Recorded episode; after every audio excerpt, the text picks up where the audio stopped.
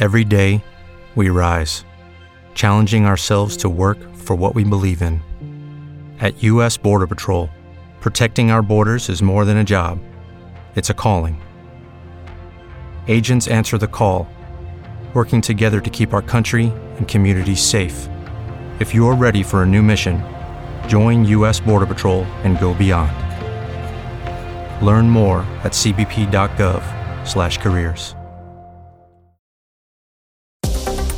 Giro Internacional.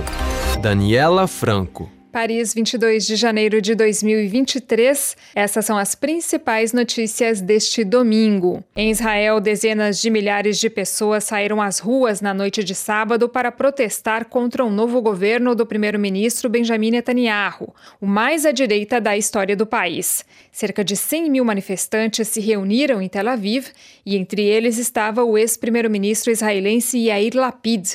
Os manifestantes denunciam o projeto de reforma do Poder Judiciário, que pode enfraquecer a Suprema Corte do país e dar mais poderes à coalizão do governo, formada por partidos de direita, extrema-direita e ultra-ortodoxos judeus, que detêm a maioria no parlamento de Israel. O presidente francês Emmanuel Macron e o chanceler alemão Olaf Scholz se reúnem hoje em Paris para um conselho franco-alemão de ministros.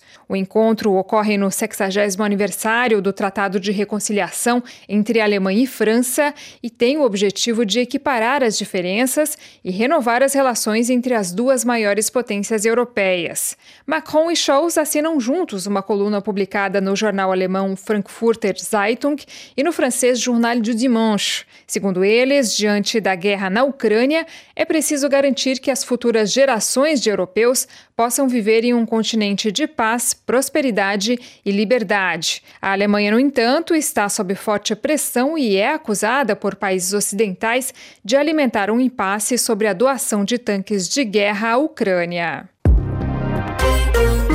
A popularidade do presidente francês Emmanuel Macron e da primeira-ministra Elisabeth Borne registra queda. O motivo é o polêmico projeto da reforma da Previdência.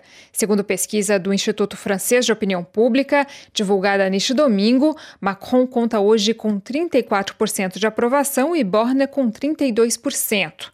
O projeto de reforma da Previdência vai ser oficialmente apresentado pela Premier nesta segunda-feira, durante Conselho de Ministros, depois da mobilização massiva dos sindicatos na última semana e dos protestos estudantis no sábado, vários setores já se preparam para um novo dia de greve nacional em 31 de janeiro. O Departamento de Justiça dos Estados Unidos encontrou mais seis documentos secretos durante busca na residência do presidente americano Joe Biden. O anúncio foi feito pelo advogado do líder democrata, aumentando ainda mais a polêmica em torno do caso, que veio à tona há poucos dias. Biden reconheceu a falha e tenta minimizar o escândalo, afirmando que está cooperando com as investigações. Rádio França Internacional em parceria com a agência Rádio Web. Lucky Land Casino asking people what's the weirdest place you've gotten lucky? Lucky? In line at the deli, I guess? Aha, in my dentist's office. More than once, actually. Do I have to say? Yes, you do. In the car before my kids' PTA meeting. Really? Yes. Excuse me, what's the weirdest place you've gotten lucky? I never win and tell. Well, there you have it. You can get lucky anywhere playing at LuckyLandSlots.com. Play for free right now. Are you feeling lucky? No purchase necessary. Void where prohibited by law. 18 plus. Terms and conditions apply. See website for details.